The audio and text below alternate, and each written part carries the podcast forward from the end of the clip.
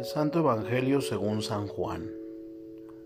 Había un fariseo llamado Nicodemo, hombre principal entre los judíos, que fue de noche a ver a Jesús y le dijo, Maestro, sabemos que has venido de parte de Dios como maestro, porque nadie puede hacer los signos que tú haces si Dios no está con él. Jesús le contestó, yo te aseguro que quien no renace de lo alto no puede ver el reino de Dios.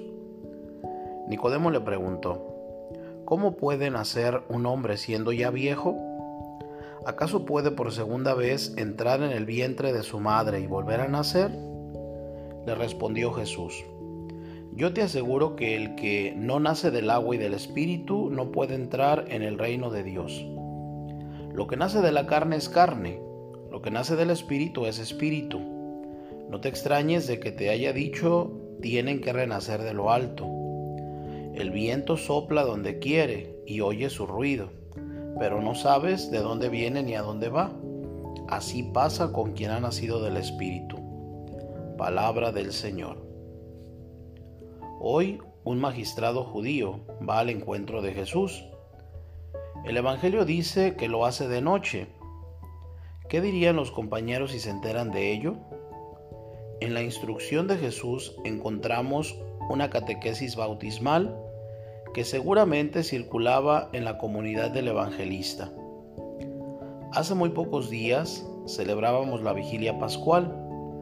Una parte integrante de ella era la celebración del bautismo, que en la Pascua es el paso de la muerte a la vida.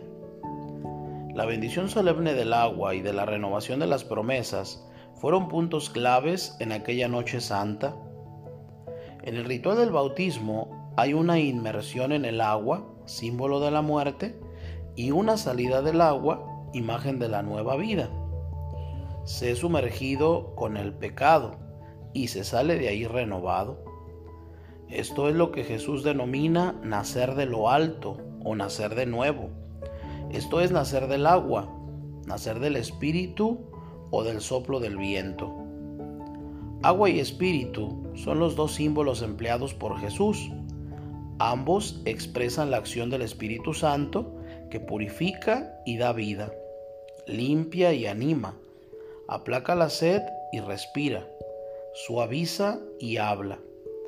Agua y espíritu hacen una sola cosa. En cambio, Jesús habla también de la oposición de carne y espíritu. Lo nacido de la carne es carne, lo nacido del espíritu es espíritu. El hombre carnal nace humanamente cuando aparece aquí abajo, pero el hombre espiritual muere a lo que es puramente carnal y nace espiritualmente en el bautismo, que es nacer de nuevo y de lo alto. Una bella fórmula de San Pablo podría ser nuestro lema de reflexión y acción, sobre todo en este tiempo pascual. ¿O es que ignoras que cuando fuimos bautizados en Cristo, fuimos bautizados en su muerte? Fuimos pues con él sepultados por el bautismo en la muerte, a fin de que, al igual que Cristo fue resucitado de entre los muertos por medio de la gloria del Padre, así también nosotros vivimos una vida nueva.